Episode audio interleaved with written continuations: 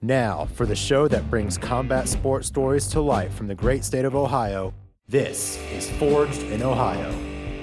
Hello, everyone, and welcome to episode 40 of Forged in Ohio. My name is Jake Murren, and I'm the host of the podcast, The Big 4 0 for Forged in Ohio. With it being episode 40 of the show, I wanted to make it pretty special, and I was fortunate to be contacted by a promotion in Akron, Ohio for it. I've featured many fighters who have competed for them on Forged in Ohio in the past, and they have an upcoming event on August 12th where Branson the One Price and Luke McMurtry fight for the featherweight title. Of course, I'm talking about Caged Thunder 22, and I can't wait to talk about the card and a whole lot more with the promoter of Caged Thunder, Randy Jarvis.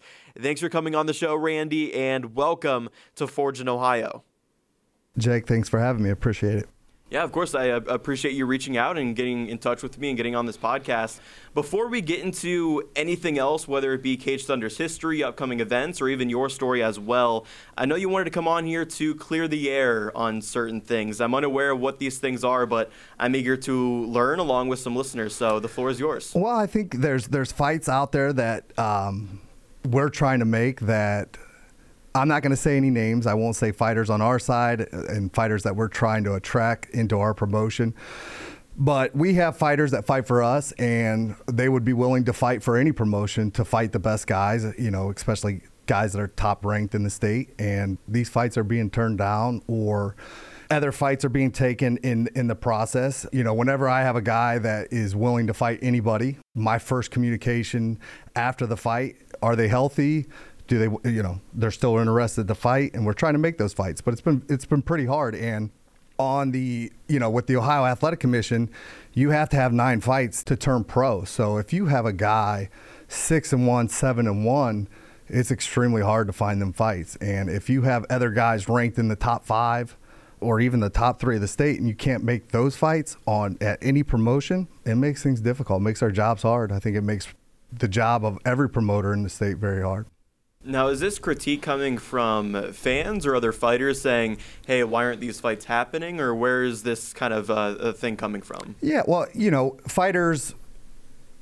It's coming from the promoters dealing with uh, the coaches for for each respective fighter. Um, we'll leave it at that. Okay. Yeah. But but we got guys at Caged Thunder that are that are that are ranked high that that want to fight the best and the only way that we can make that happen is for all of the promotions, all of the coaches, all of these teams to get together and just make these fights. These are what the fans want, and uh, it's good for everyone's career. You know, getting back to the having nine fights. Well, if you're a six and 0, 7 and 0 amateur fighter, but you've beaten everybody in the state and you cannot find a fight, then the athletic commission can, you know, waive some some things to make that happen. Now, when it comes to putting these fights together and I guess the difficulty that goes into it, is it mainly the coaches and the teams that are saying no? Or like, have you talked to a fighter that, yeah, does want to fight this 7 and 1 amateur who's looking to turn pro, but maybe it's the coach or team that's kind of holding them back in that type of scenario? Correct. So, my matchmaker will, will get in contact with each fighter's respected coach and try to make that fight. On the pro side of things, uh, for the pro pro fighters, typically it'll be my matchmaker touching base with each each respected coach or manager, and then I will follow up with the conversations of contracts and negotiations there. And how closely do you work with your matchmaker Scott Corbin for Cage Thunder? It sounds like you guys are a two man wrecking crew when it comes to booking these fights and making these events happen. That's correct. Yeah, Scott and I probably talk ah, five times a day, probably an hour, two hours each day. So we, we communicate a lot together. And Scott, he's he's very proactive. Uh, he's a go getter. He stays on top of things, which sometimes I could be a little bit lax. So we kind of fill each other's void, so to speak. And uh, he's very persistent with trying to make these fights. And Scott is known for for years to. Uh, to match people tough. So if if you're a fighter, you know, we don't have guys that technically just fight under our banter, but he is uh, he's known to put put people in tough. Uh, so you know, it's not like we're protecting guys uh, over at Caged Thunder. Is that one of the most frustrating aspects of the job, I guess, when you're trying to make these big fights and whether it just be some drama getting in the way or coaches saying no and these big fights and these guys wanting to get these fights before turning pro, it just doesn't end up happening? Yes, it, it is. Um, you know, it, it's hard if you sign a fight eight, nine, ten weeks out. It's it's it's hard for these fighters to stay healthy, and uh, you know, fights fall through all the time. So, you know, you could be four weeks in into training camp, and a new a new opponent gets presented, and it's it's a mind game a little bit. You know, fighters have a lot of self doubt, so you know any anything that's going wrong in their lives maybe could could. Sh- push them away from not taking the fight, uh, so to speak. Um, but yeah. Yeah, and, something that fascinates me about the fight game is that it's a brutal sport where men and women they compete in a cage, yet there's so much drama in it. And I feel like as a promoter, you're very aware of this type of drama. Is that it? Sounds like Caged Thunder has dealt with that as, as well in mixed martial arts. Yes, uh, you have to be sensitive to you know fighters. You know, especially on the amateur side of things, these guys are fighting for for nothing. You know, um, they're they're fighting for respect. They're fighting for a lot of things. You know, each fighter is different, but you know, they do have day jobs. Uh, maybe they're college students. Uh, they have families. So you have, you know, you have to be sensitive and you have to respect, you know, what's going on in people's lives. But like I said, you know, fighters, you know, nobody wants to get in that cage or get in the boxing ring and fight. So anything that can derail that to, not to give an excuse, but to take that fight off their slate, it's easy to just walk away from that fight uh, instead of taking anyone that comes. You know, 20 years ago when I was amateur boxing, you know, you would show up to a city uh, or an event and you had no idea who you were fighting. You were just looking for a guy with a similar record in your weight class, and you took the fight. So, it's um, I think with social media and things like that, fighters are watching fighters on YouTube, looking on their Facebook, Instagram, and kind of getting scared away or shying away from from fights. And I think it's losing they lose focus on what you know what they're doing in the first place. And have you run into situations where fighters are talking on social media they want to fight each other and then when you actually go to make the fight just nothing is being agreed on it just doesn't even happen well, uh, you know, my team does all the social media stuff, so I don't pay attention much okay. to that. Um, but yeah, it, it, does happen. I know for a fact it happens. I just try to, you know, Caged Thunder, my team, we just try to, you know, we put on events, try to put on the best events. We try to take care of fighters. That's that's our main goal. But yeah, I, I, I don't I don't really look at the day to day of the social media stuff and who's doing what. But I know it happens. Yeah. And you mentioned that goal on the Caged Thunder website. It says our number one goal is to give up and coming fighters the platform they need to showcase their talents inside the cage. Every fighter that I've had on the show that has fought under the Caged Thunder banner has complimented the promotion, its staff, and the several ways you guys go out of your way to help fighters. I think that's what I like most about the promotion. Why has being so fighter friendly been important to you and everyone at Caged Thunder? Well, I think, you know, in the fight game, you're always going to have an A side and a B side, but these fighters they put in a ton of work and you know some of these guys they're looking to further their career whether you know in, in the pro ranks and you know the amateur amateur game and the record it, it's it's not the end all be all but it is important you know their development is important.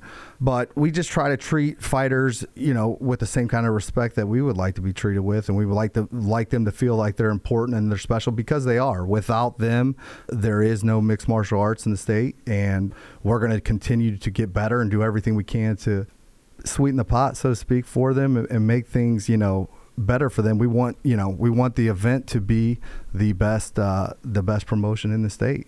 And even branching off that, how important is it for you guys to learn those backstories of these fighters and get to know them and not just book them on your card to book them on your card to get some eyes and get some fans in, in attendance, but really get to know them and build that foundation and relationship with these guys? Sure, yeah, that's a great question. It's important for me a lot of times uh, I will see these fighters like debut guys that are, you know, thinking about taking a fight. I will see them when we visit each gym, but a lot of the times it's, you know, it's basically like a job interview for them uh, the day of the fight. You know, at the weigh-ins, I'll meet them for the first time, and then that's when the, I'll, I'll start building a relationship with them and and go from there. And what does that day to day look like as the Caged Thunder promoter? You mentioned going out to gyms and connecting with these fighters. I'm sure there's a lot of work that goes into it behind the scenes as well. What does that day to day look like for you? So the day to day, like uh, the day of the event, like the days leading up to the event, or just like every day? To start, just every day. Every day. So we all have full time jobs as well. So, um, you know, we try to answer emails, answer text messages and phone calls as they come, you know, in between our, our full time jobs. But a lot of it is my matchmaker, Scott. Um, he tries to get either between 16 and 18 fights scheduled. So once we do that, we'll just monitor the fights, monitor any injuries, any pullouts, which happen all the time. Right about now, so August 12th will be our next event. My matchmaker will be reaching out to all the fighters, make sure they're taking care of all their medicals, blood works. If it's pro or fighters that are 35 and over, just make sure they're getting all the medicals that they need and just kind of guide them because, like I said before, you know, any little thing that can then can take your mind off the fight or even get you out of the fight, we want to just try to make things as convenient as possible for them so they don't have to really stress and sweat about that stuff.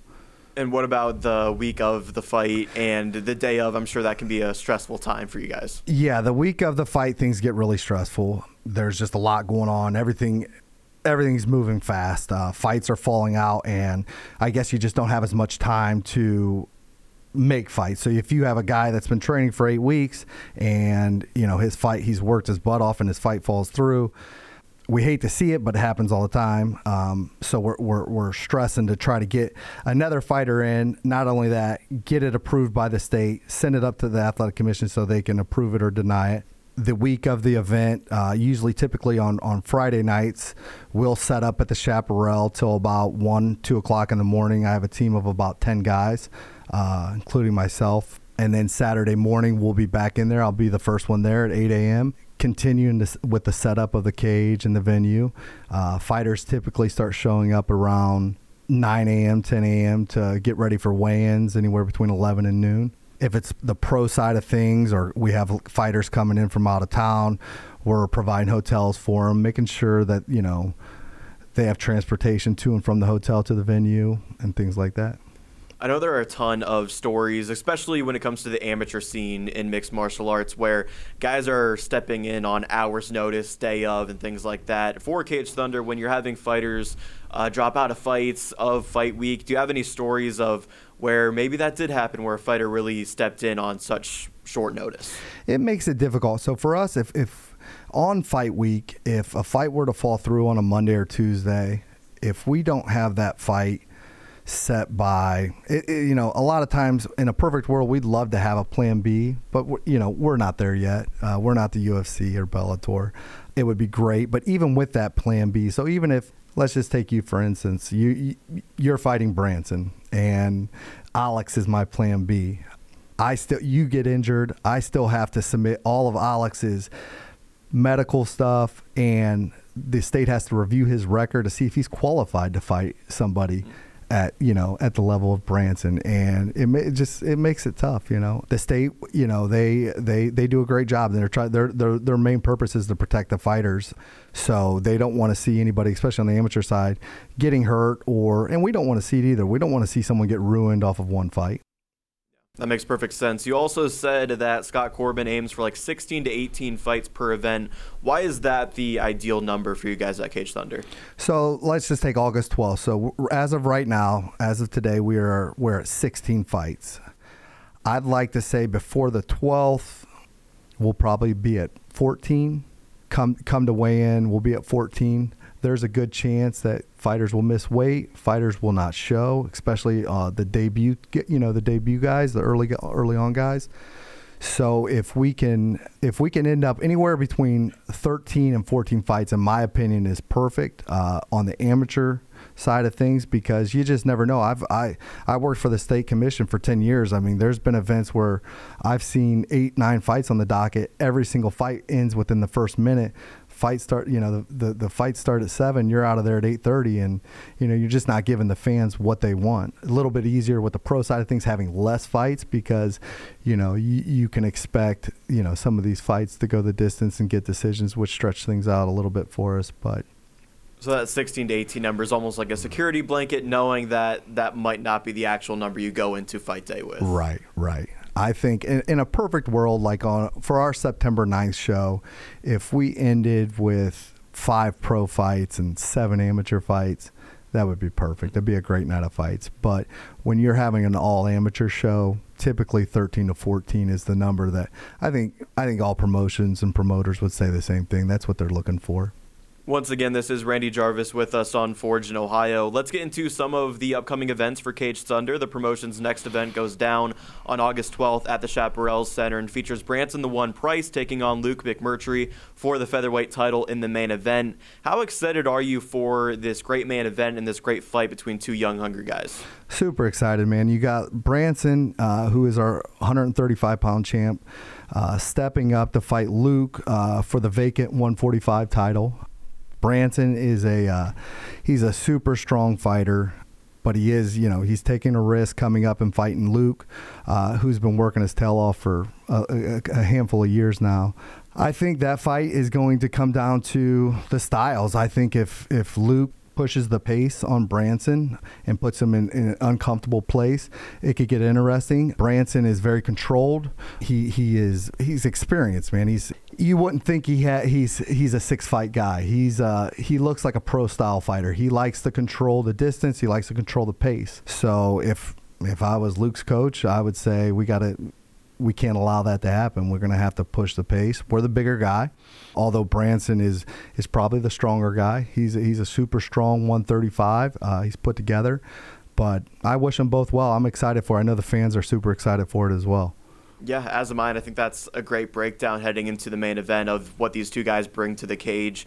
What was the initial decision behind making this featherweight title fight? Because I know Luke had some heat with Matt Dugan, especially at the last event, but ultimately now it's Price versus McMurtry for the main event think it was a it was a situation where it, it would have been a rematch for Luke, and I think uh, at that point in his career, he he just wasn't looking for that fight, which I understood. Uh, although Dugan is is definitely earned his stripes and, and, and has the opportunity actually Dugan, you know, depending on how the how both fights go, um, that will be the uh, the potential fight for the title come December 16th at the Canton Civic Center. So whoever wins on on August 12th, defending that belt against Dugan, you're saying at the right. Civic Center. Yeah, if Dugan wins for sure, 100%, he he gets the shot for sure. Interesting. That'd be a lot of fun. Now, I won't say which one yet or won't reveal anything yet, but I'm featuring one of the fighters in the co main event for Caged Thunder 22 next week it's Nick Lute versus Luke Chokin for the flyweight championship. What can you say about those two guys and the fight in general in the co-main slot? Well, they're both KG veterans. Uh, they have been around for a long time. I have seen Nick uh, training so Nick, yeah, Nick's training down there with Andrew Law, working hard. Every time I've gone in two consecutive weeks, it seems like his weight's coming down. He's getting in shape. Um, and uh, I think that he is fighting. You know, he's a family man now, and putting a lot into making one last one last uh, run at it, and then you got Luke uh, fighting with Apex. You know Brian and all those guys will will get him ready. We we made the fight solely on the on the fact that we we'd like to have a 125 title you know holder. So who better than than two guys that have been in this game for a long time.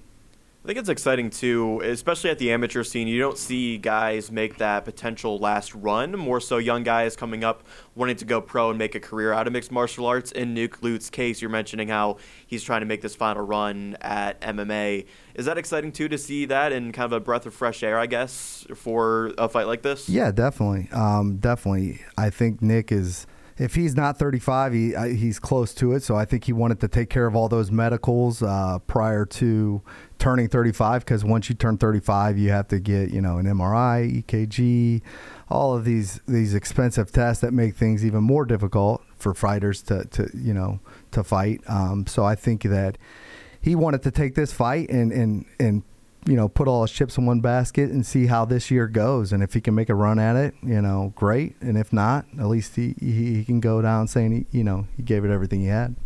Those are the top two fights for Caged Thunder 22. But as the promoter, could you give a hard sell to listeners who may be interested in coming out for some fights on August 12th?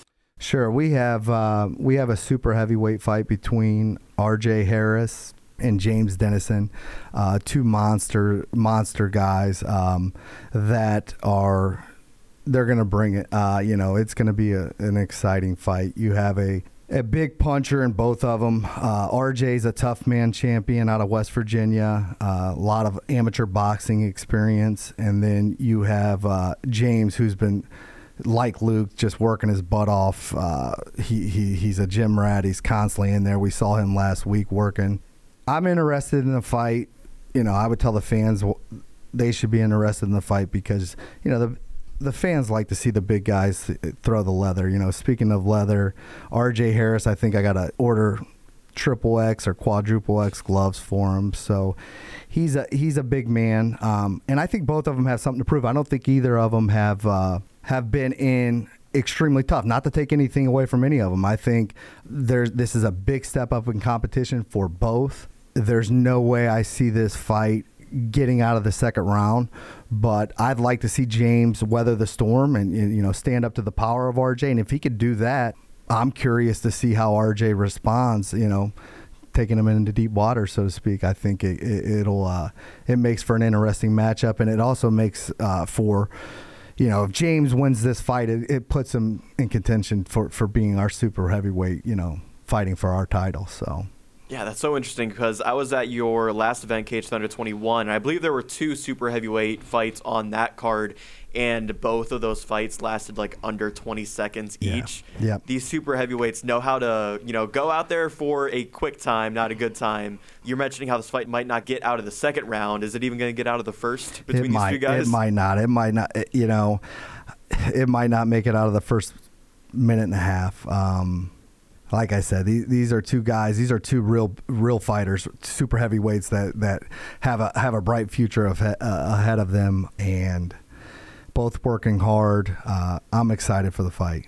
So after August 12th, you return to the Chaparral Center for Caged Thunder 23 on September 9th. I know that's going to be a pro-am card. How exciting is an event like that to put on where you're showcasing young talent in both the pro and amateur scenes? It's great. It's always great when you have uh, KG veterans like an Andrew Law from Route 250. We're working hard on, on getting him a fight right now. We're, we're close. We've been close a handful of times, and, uh, and some of the fights have fell through, but I feel uh, very good about the the fight that we're working on right now, uh, a fighter out of Vegas. Um, we're just kind of getting through the hiccups of of the medicals, but you, that would be a 11 and 4 or 10 and 4 fight with Andrew against a 14 and 9 professional fight. So that would be a big fight, you know, in the state. And then you have uh, Lucas Mast fighting a Ryan Santana out of like the Findlay, Toledo ish area, who is a super tough fighter. Uh, very game. Both of those guys will bring it. Um, but on the amateur side of things, just looking, you have,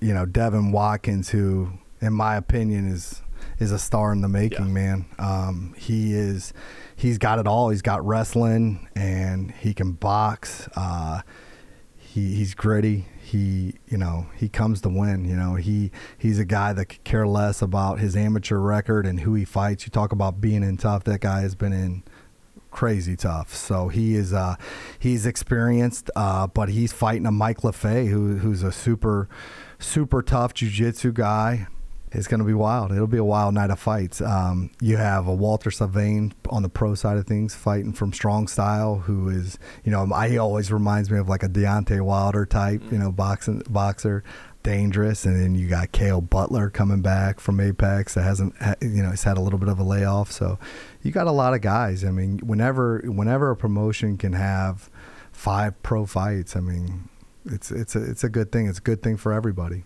you bring up Devin Watkins, and you kind of took the words right out of my mouth because he is really a star coming up for you guys.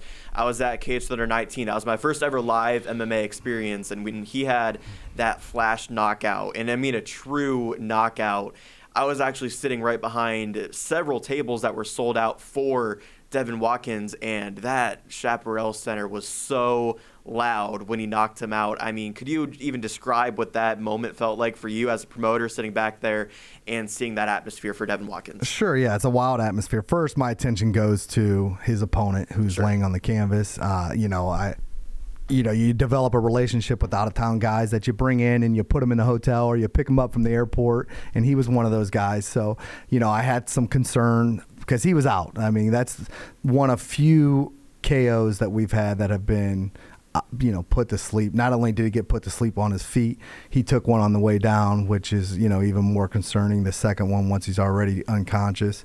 But, you know, once I saw his opponent was okay, I just thought it was great for him because he has been in tough, and the fighter that he was fighting was extremely tough that evening. You know, who knows what happens if, if he doesn't land that big right hand? But yeah, he's he's a popular guy. He brings, uh, you know, he'll he, he brings eight to ten tables, you know, of people. So he people like to come watch him. How couldn't you? Uh, you, you? don't even have. You could just be a you know an average, you know.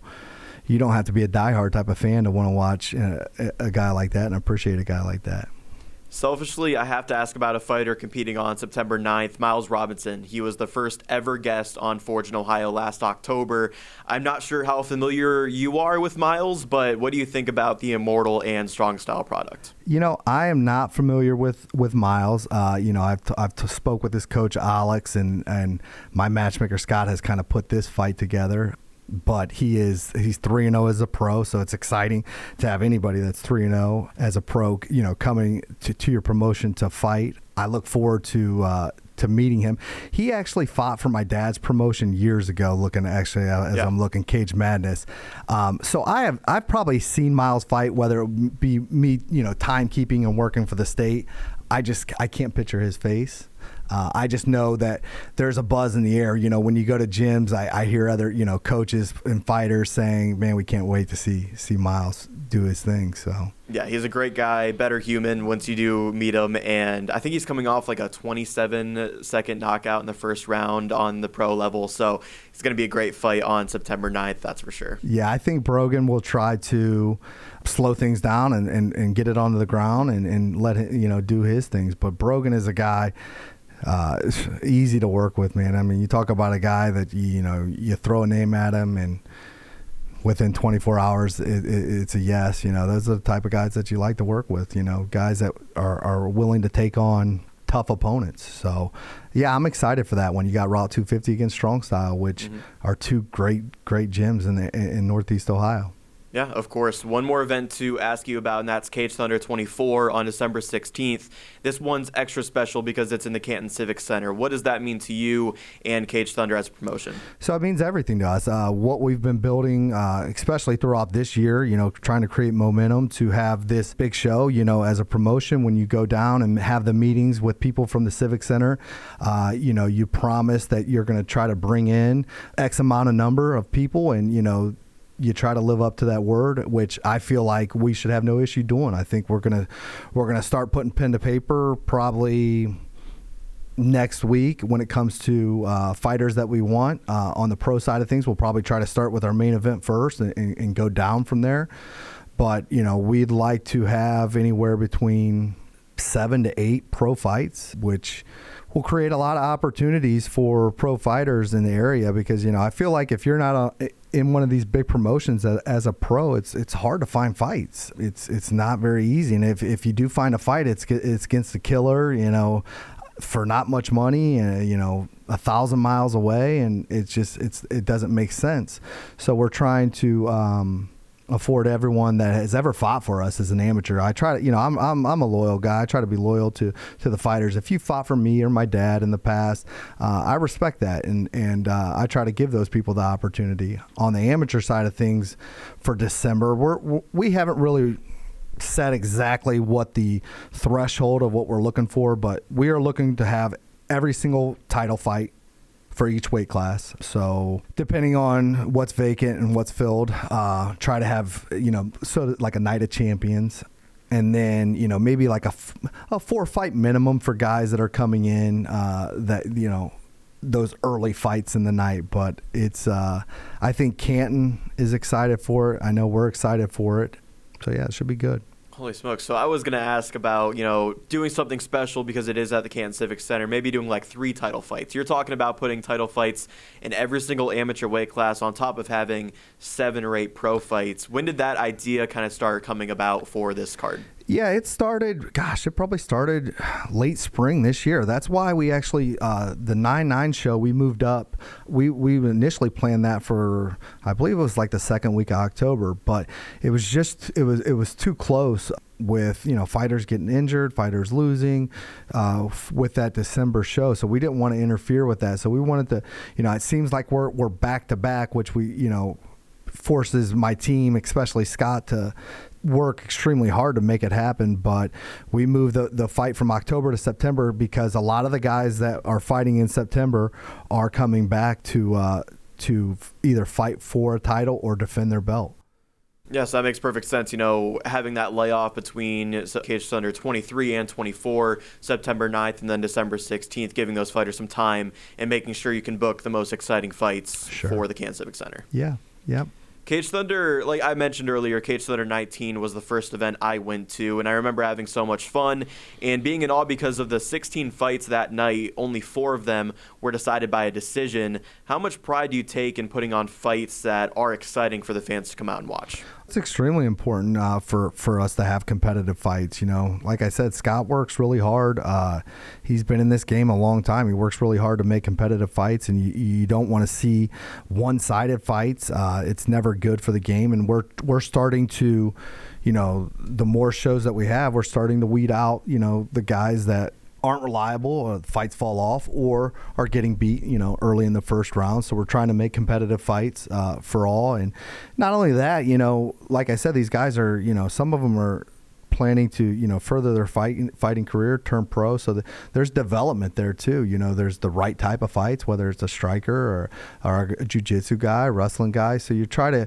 you try to build them so they can get a taste of you know all sides of the game talking to Randy Jarvis on Forged in Ohio. I'd say the last thing I wanted to talk about was the history of Caged Thunder and your history as well, because I'm sure they go hand in hand. How did mixed martial arts come into your life?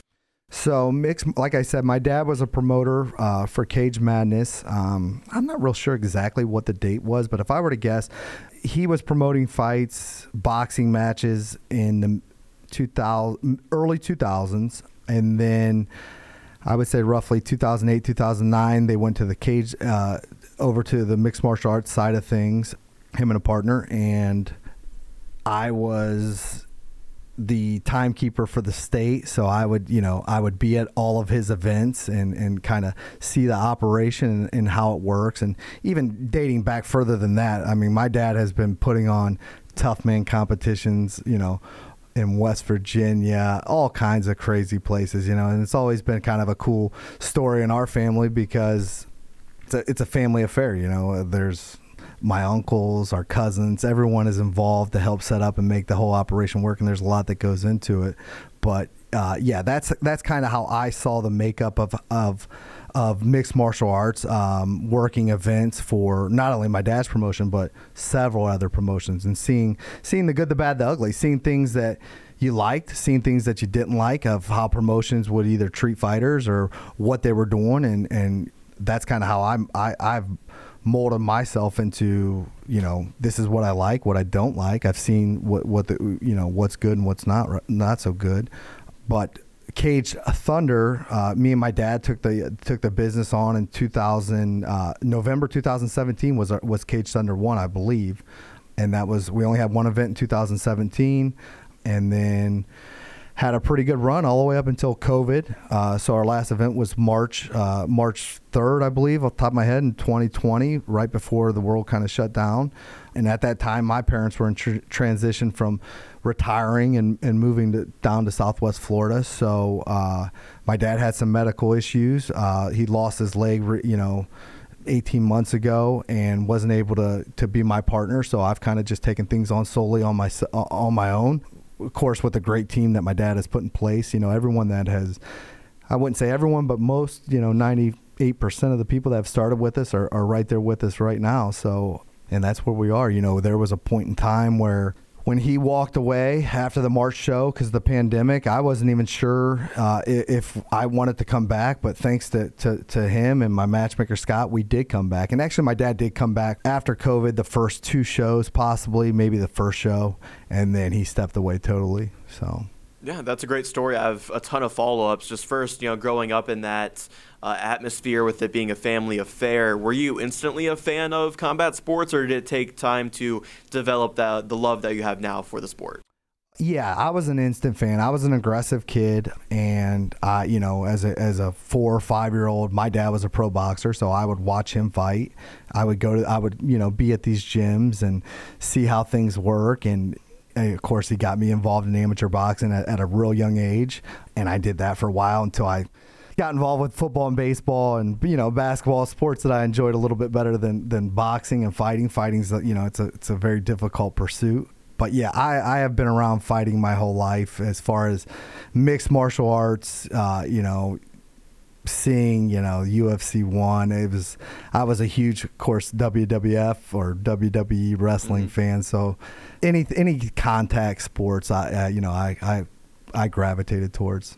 Did you have a favorite wrestler or fighter growing up that you kind of admired? Sure, yeah. The wrestler, Ultimate Warrior was definitely my favorite, or uh, Randy Macho Man Savage because we shared the same name.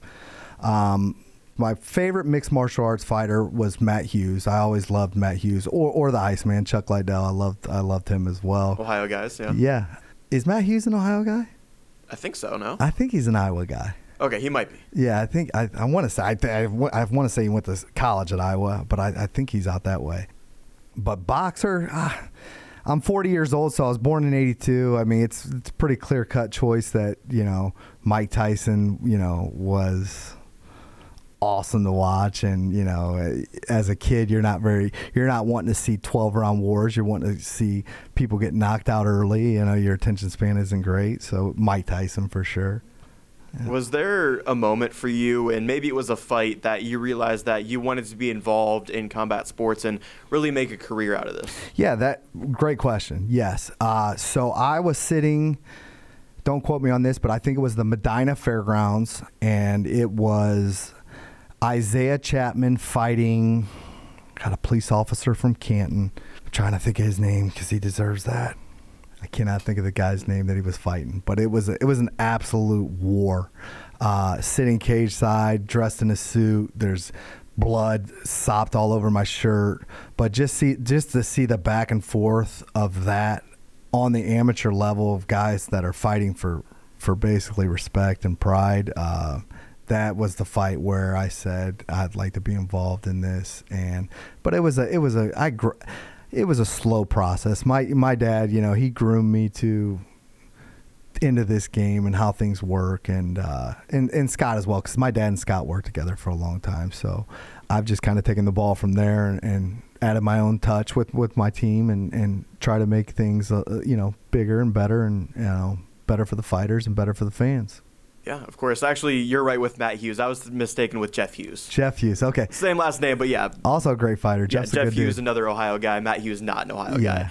With you know growing up with your dad and getting into the business that way, was, were there many growing pains for you when you first started being a promoter, or was it kind of a seamless transition because you had that influence from your dad? Oh no, yeah, God, there was growing pains. You know, when it's I'll, I'll, tell you the big difference is when it's your dad, you always feel like if anything bad happens or goes wrong, you could fall back on him. Even as a 35 year old man, you knew if if shit hit the fan and, and things got bad, that he was going to figure out a way to steer the ship.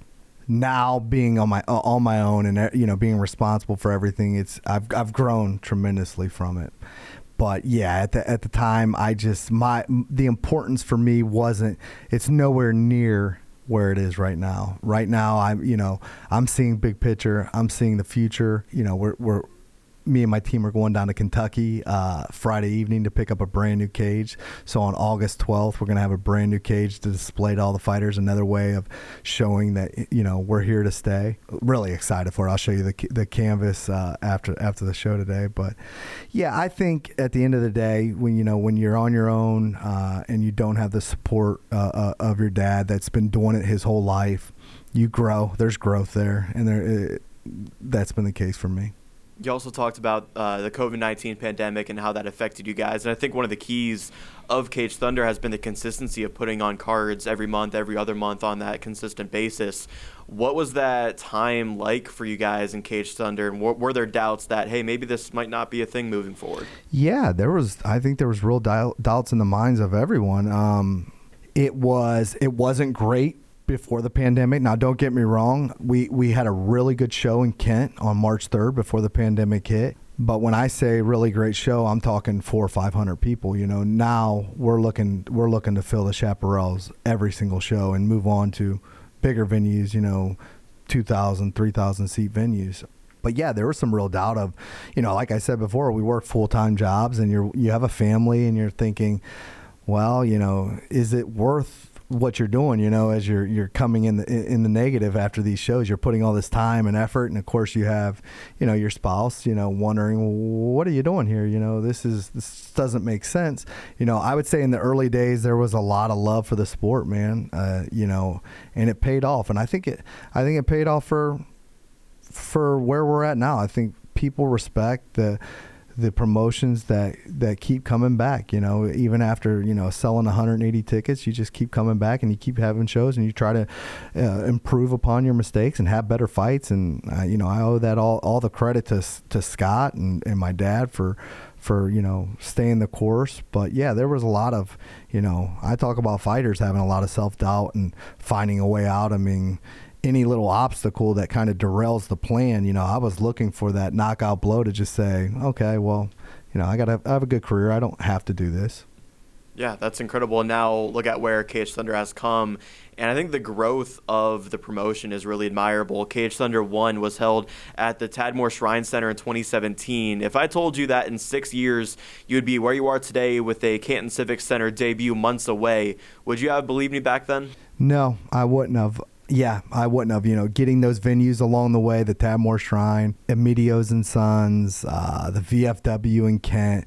These are all you know very small venues, um, and it was I had to work. We had to work to get those places because it's not easy to sell to you know corporate America that you're coming in with a cage, you know, cage fights. You know, they think that there's going to be fights in the stands and shootings in the parking lot, or their windows are going to get you know be broken. So, yeah, I, I guess I didn't see it. You know, I did not see the big picture. You know, I was thinking you know, we put three, four, five hundred people in the seats. Wow, this is this is great. This is really cool. You know, I didn't see where we could go and, and where we're going. You know, was that hard to overcome that stereotype of cage fighting? At least at first, back in the day, with the first couple cards that you put on. Yeah, and I think it. I think we're heading in the right direction now because you know the Chaparral's been they've been having fights for a long time. They have a, a, deep history of fights, you know, starting with boxing and tough man competitions so they've always been receptive and, and they've known kind of what what happens. But you know when you get into the civic center so to speak on on the 16th and and you have a great event and you don't have trouble and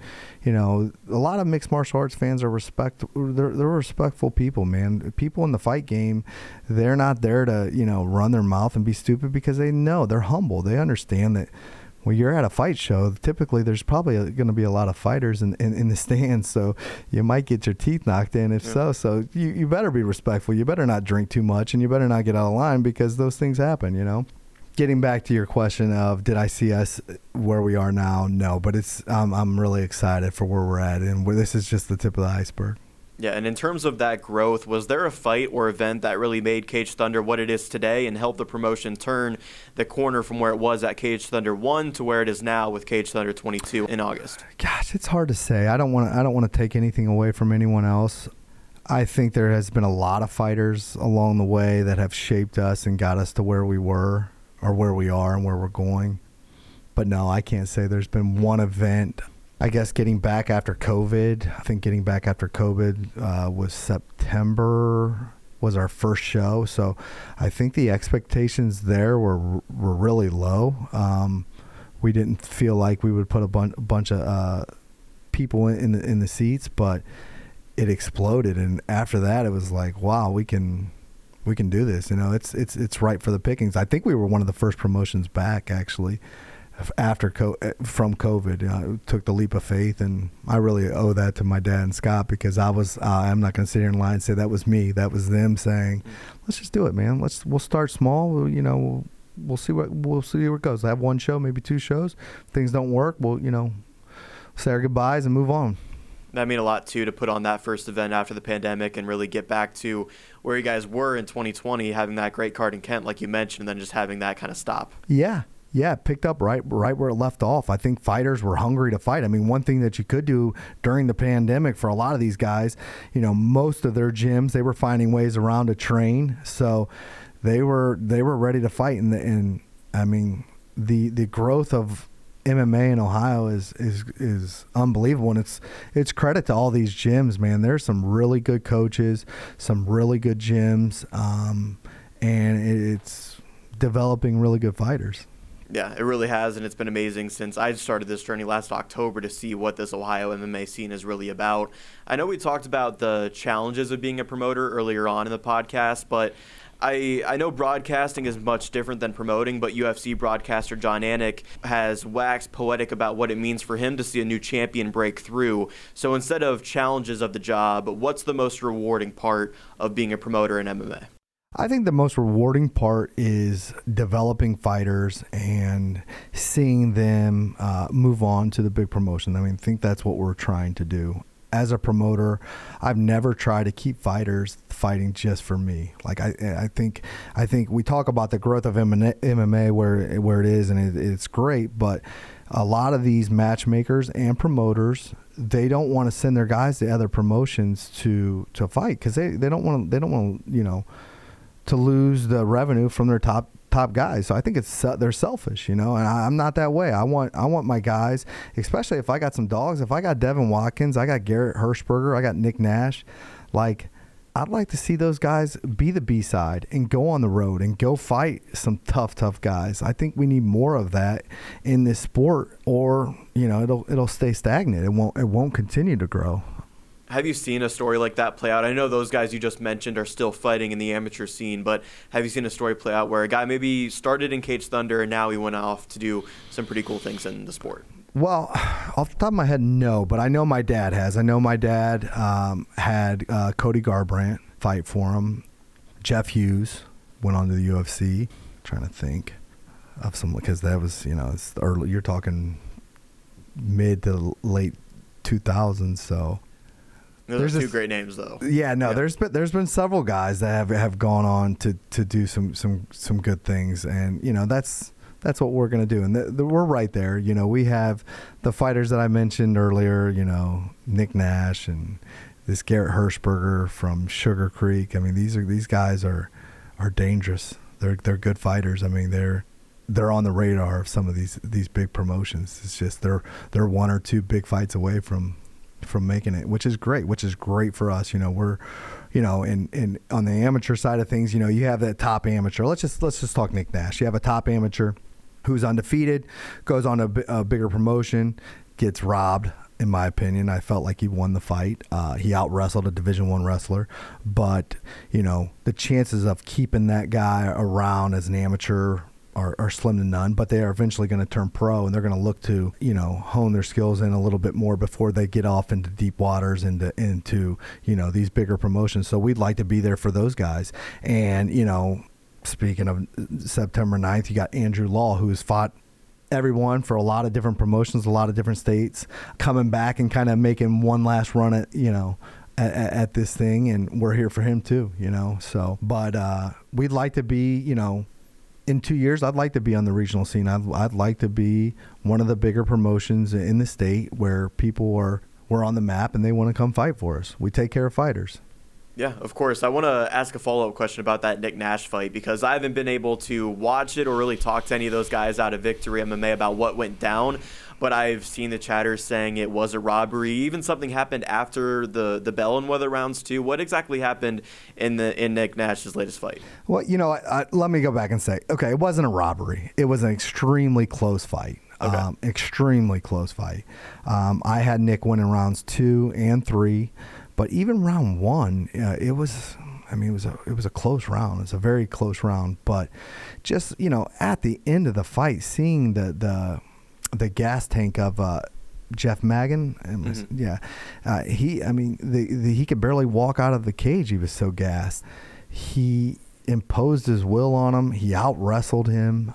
You know, I've seen this a, a lot throughout the years of people getting hometown discounts, but you know, like I said, it, it's not the end all be all for Nick. Uh, he, will grow from it. Uh, he got three great rounds from a, a, a very tough guy, but after seeing that and seeing, you know, I 247 they don't release their fights but you can watch it on the app so i've watched the fight several times and it, it'll get out there eventually but it's hard you know speaking of nick he still needs more amateur fights to to be uh, become pro and we're trying to to get him with a guest that you've had trey cusack right now but trey has taken another fight uh, i believe it's august 19th and i think, think so. it's i think it's out in california Mhm. but you know that's a fight we really want to make. I mean, we've been asking for that fight for a long, long time. And like I said, it don't have to be under the Caged Thunder banter. We can go. We we could take it on the road. We can. You know, we've wanted that fight to happen. And then you have a kid out of out of the Columbus area, Trayvon Eller, Yeah. who is dangerous. Yeah. But we've been asking for him as well. I shouldn't say we. I should say Nick and his team have been asking uh, asking for him, and you know that's an getting back to how we started this podcast. You know these are Trey's the number one ranked fighter in the state of Ohio. Correct. I believe. I mean, I I, I think that's what it is. So what better than number one and number two fighting? You know, we've been trying to make that fight, and it, it still could happen. You know, maybe tr- Trey goes out and wins, and he's healthy. We have September 9th available, and if we can make that fight, we'll just slide that Nick Nash title fight, you know, into that huge pro show. And if not, we'll probably work hard to to try to get Nick to turn pro, but it'll be it'll be difficult because he's coming off a loss. But the commission will look at everything. They'll look at the fights and, and, and look at the situation where we've we've we've asked for the number two or the number one and the number three ranked guy in the state in his weight class, and we can't make those fights happen.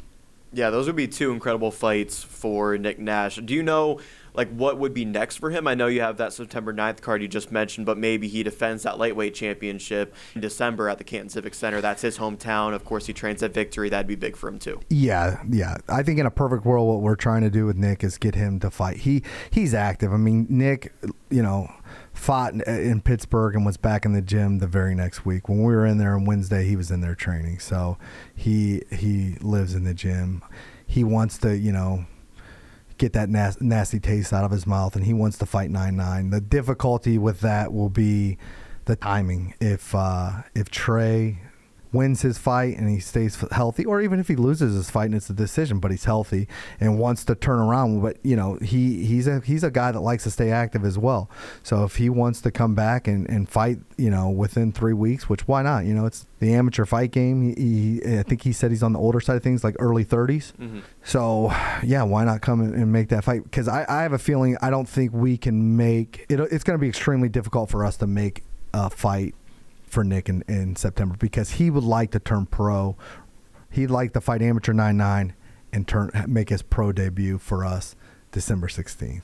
Yeah, and that'd be incredible too. Get Yeah. two fights out of Nick Nash. I know when I spoke to Trouble Trey Cusack, he was talking about how he wants to stay around at the amateur scene, get another fight or two, and then turn pro, kind of like what Nick is doing right now. So maybe that could be a fight that we see in, in September or or December as well. Yeah, I mean, even if Nick were to turn pro, which he's going to, we we, we got a another 205 Dylan um, Dylan Miller, who's fighting uh, next week. That is Nick's uh, training partner, who's extremely talented, and I think he would be game for that fight too. I think that would be a great fight.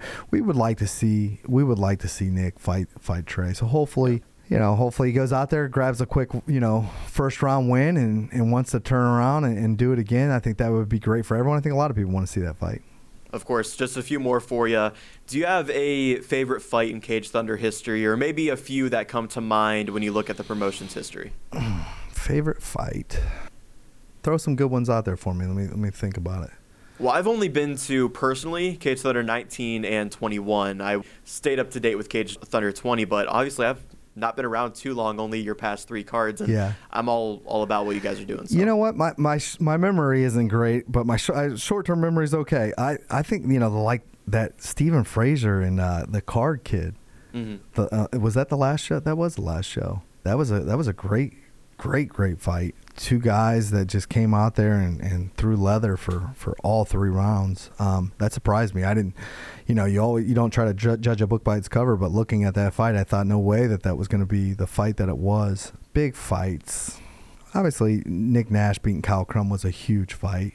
Um, I don't think it was as competitive to put it up there with as a great fight. You know, looking at Garrett Hirschberger fighting um, the kid from Strong Style, um, Brazier. I think am I saying that right? Akil Brazier. I mean, that was a two guys extremely tall, like high level MMA. They were they were banging in there. That was a great fight.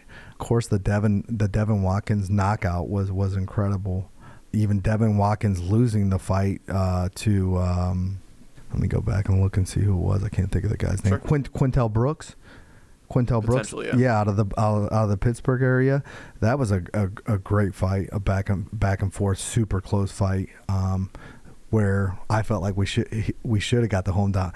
I, I don't want to say we because that Devin should have got the hometown discount there, but you know, credit to the state. You know, the state, the, the judges, they did a good job. It was a close fight, and it could have went either way, and it, it went it went the other direction. But I know I'm probably missing some great fights, and people that are listening to this be like, "What about this fight?" But I, I can't I can't think of them off the top of my head. So rather than a fight, what about an event? Do you have a favorite card or two that you put on in Caged Thunder? No, I think they're all very similar. Um, I don't put uh, any more emphasis when we have pros fighting as opposed to amateurs. Um, I think that they're they're all they're all special. I think coming back after after COVID and, and having the success that we did, that was that was fun. Yeah, it was that was fun, and, and you know my dad was going through a lot at the time with his health and things like that, so that was that was that was good. That one sticks. That one stands out to me for sure. And and the one even before COVID at, at the at the uh, the VFW in Kent, because you know you have a 400 500 pl- venue seat venue where there was every bit of six seven hundred people in there, and it was it was a pretty pretty wild crowd. Last one for you, and we've kind of talked about it already a little bit, but do you think that Caged Thunder has what it takes to become the number one MMA promotion in Ohio? I like to think so. I think we're a long way off right now. We, you, you know, we have to not only grow the team that I have, have we have to grow, but we have to we have to add people to the team. We have to add these missing parts. But yeah, we, we can get there. We definitely. It doesn't have anything to do with, do with the fighters. The fight we got the right fighters. We got the we got guys, and we have we have great relationships with all of the gyms in the area to bring on these great fights. Because at the end of the day, these we're going to sell tickets as a promotion, but these fighters are going to sell a lot of these tickets too. So we have to we have to give them get the, get them exposed and and get the uh, the uh, you know the not the diehard fan in to say, well, let me go check this out. You know, it, see see what's going on down here in Akron or Canton or Cleveland or, or wherever. But I think for us, it's it's it's growing. We have to find different venues. Uh, we have the Civic Center, uh, obviously in December, but we have to. Our, our reach has to be bigger. We have to get to Cleveland. We have to get to Youngstown, Columbus. I mean, we have to go to these places and, and, and put on events. Uh, and that's, you know, that's my job as the leader and as the promoter. That's what I need to do, and it's that's my responsibility. So if, if it doesn't happen, it's on me. But if it does, I guess I'll take a little credit for it. Yeah, I would love to see it personally. Before we wrap up, I usually let fighters shout things out or promote he- anything here on the back end. I know we've done a fair share of promoting already, but anything you want to bring up for a final time here on Forged in Ohio? No, you know, getting back to the August 12th fight, uh, you have uh, AJ McCann's fighting Garrett Hirschberger. We didn't really touch on that fight that's going to be a great, great fight. You have, you know, you're going to have, you know, 14 to 15, possibly 16 great fights, but there's five of them on an amateur show. If you can have five really good competitive fights, you're. You talk to any promoter, you're you're having that's a good show. Five competitive, really good fights is, is a great thing, and I think on paper we have we have that uh, that's set up right now. Uh, of course, you know we're a couple weeks away, and hopefully everyone can stay healthy and continue to train hard and make weight and uh, and show up on the 12th. But yeah, that's about it. Yeah, there you have it. Thanks again, Randy, for joining me on the show. I'm grateful that you chose Forged in Ohio to clear the air on things, and it's been a pleasure to talk to you and the fighters that have fought for Caged Thunder in the past nine months I've been doing this. Before I let you go, I've asked fighters, coaches, and now promoters alike to help me here with the OHIO chant and the podcast. So if you'd be kind, tell me out here, OH. Thank you, Randy. I'm looking forward to Caged Thunder 22 and 23. I can't wait to feature more fighters competing for the promotion on the show, and I wish you and the team at Caged Thunder uh, nothing but the best moving forward. Thank you very much. It was gr- great to be here, and I love what you're doing with all the fighters that are that are coming here that are fighting under our promotion. It's, it's just it's a wonderful thing. That was Randy Jarvis, the first ever promoter to be featured on Forged in Ohio, and that was a lot of fun. He reached out a few weeks ago wanting to clear the air, and that was truly all I knew heading into this, and that was just fantastic stuff. Also, Caged Thunder is a promotion that I support. It's local in Akron, Ohio, and they put on incredible events. The first one I went to was Caged Thunder 19, and like I said, that was my first ever live MMA experience. Of course, I was also at Caged Thunder 21 when Nasty Nick Nash fought Kyle Crum. And if you don't take my word for it, then take the fighter's word for how good of a promotion Caged Thunder is. Their next event is on August 12th at the Chaparral Center. I featured both fighters in the main event on the show, and I figured why not feature one of the fighters competing in the co main event for next week's episode. Until then, don't forget to support the show by following at Forged in Ohio on both Instagram and Facebook. Also, share the show with friends and download episodes to listen on the go. I've been your host, Jake Murren, and I hope you enjoyed this unique, one of a kind episode of Forged in Ohio.